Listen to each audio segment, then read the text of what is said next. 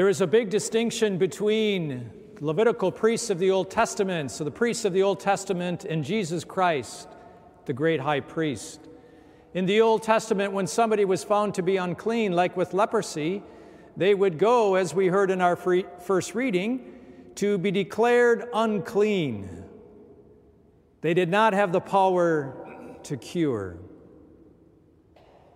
Notice what happens when the person comes with leprosy to Jesus. He cures him. It shows the great power that God has in the person of Jesus, the second person, of course, of the Trinity.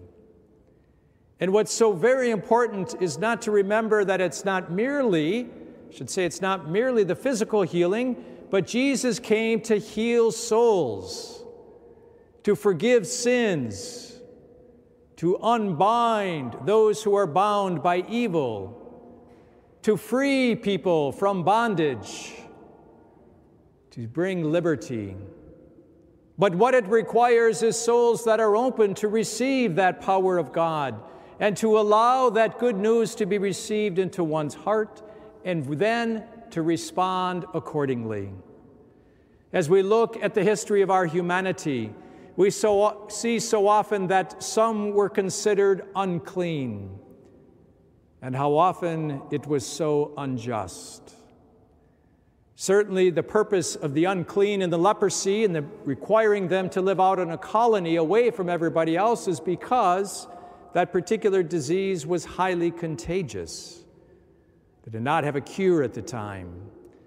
And those dear beloved souls would be all set aside away from the rest of society, the despised in a certain way. Imagine the hardship that they must have experienced.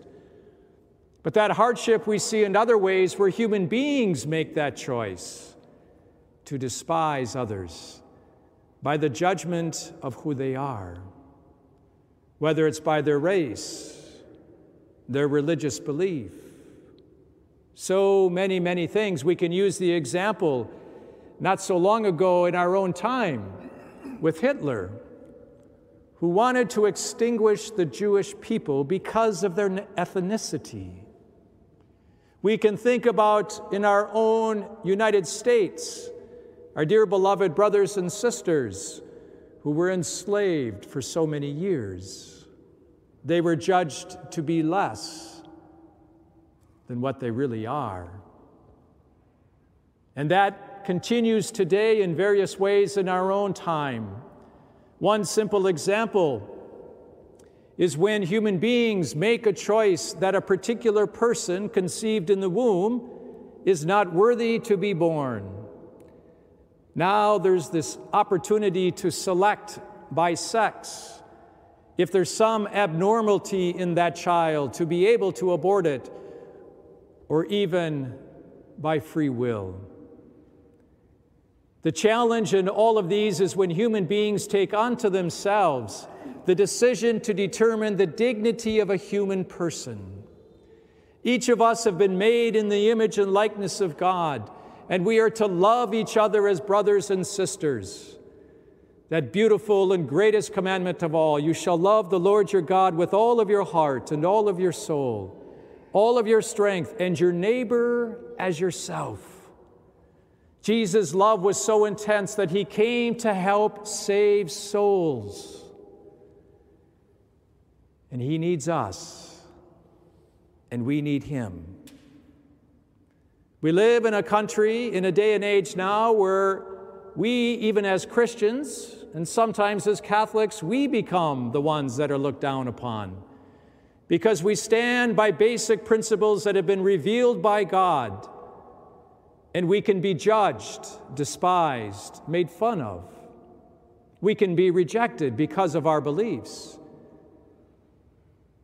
We can be regarded in a way that is not befitting of the dignity that God has given to all people. The challenge we have is when humans try to take control of that which belongs to God, things go awry. And when people give up basic moral values and qualities, the dignity of family, the dignity of life, the sanctity of marriage, the sanctity of our identity as God made us to be. Whenever we take into our own hands things and we want to create them in our own way of thinking or someone else's way of thinking, we disregard the integrity of the person as God made each of us to be. St. Paul came along to be a witness of Christ in the world as the apostles were. And as he says so beautifully in here, what did he come for? He came so that you and I might be able to receive the truth of God's great love for us. And if we allow that love to flow into our heart, we have all that we need. St. Paul describes it as he came to be all things, in a sense, to all people, so that he might at least save some. Meaning, he's trying to help people receive the truth of who God is and even St. Paul himself was persecuting the Christians until he had the encounter with Christ.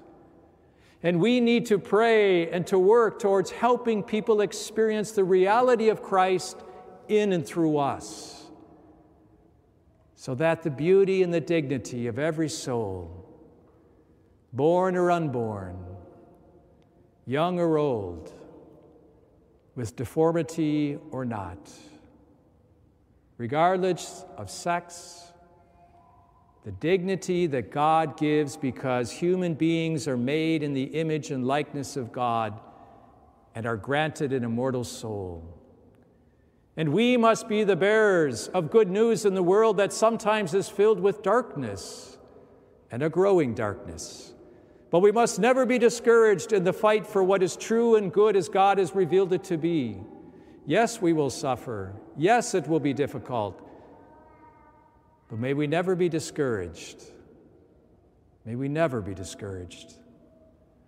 God knows the intent, and we must do it with great love and great charity. We must understand that for some, they don't perhaps fully understand the dignity that God has designed it to be. And we get to be the ambassadors of that good news.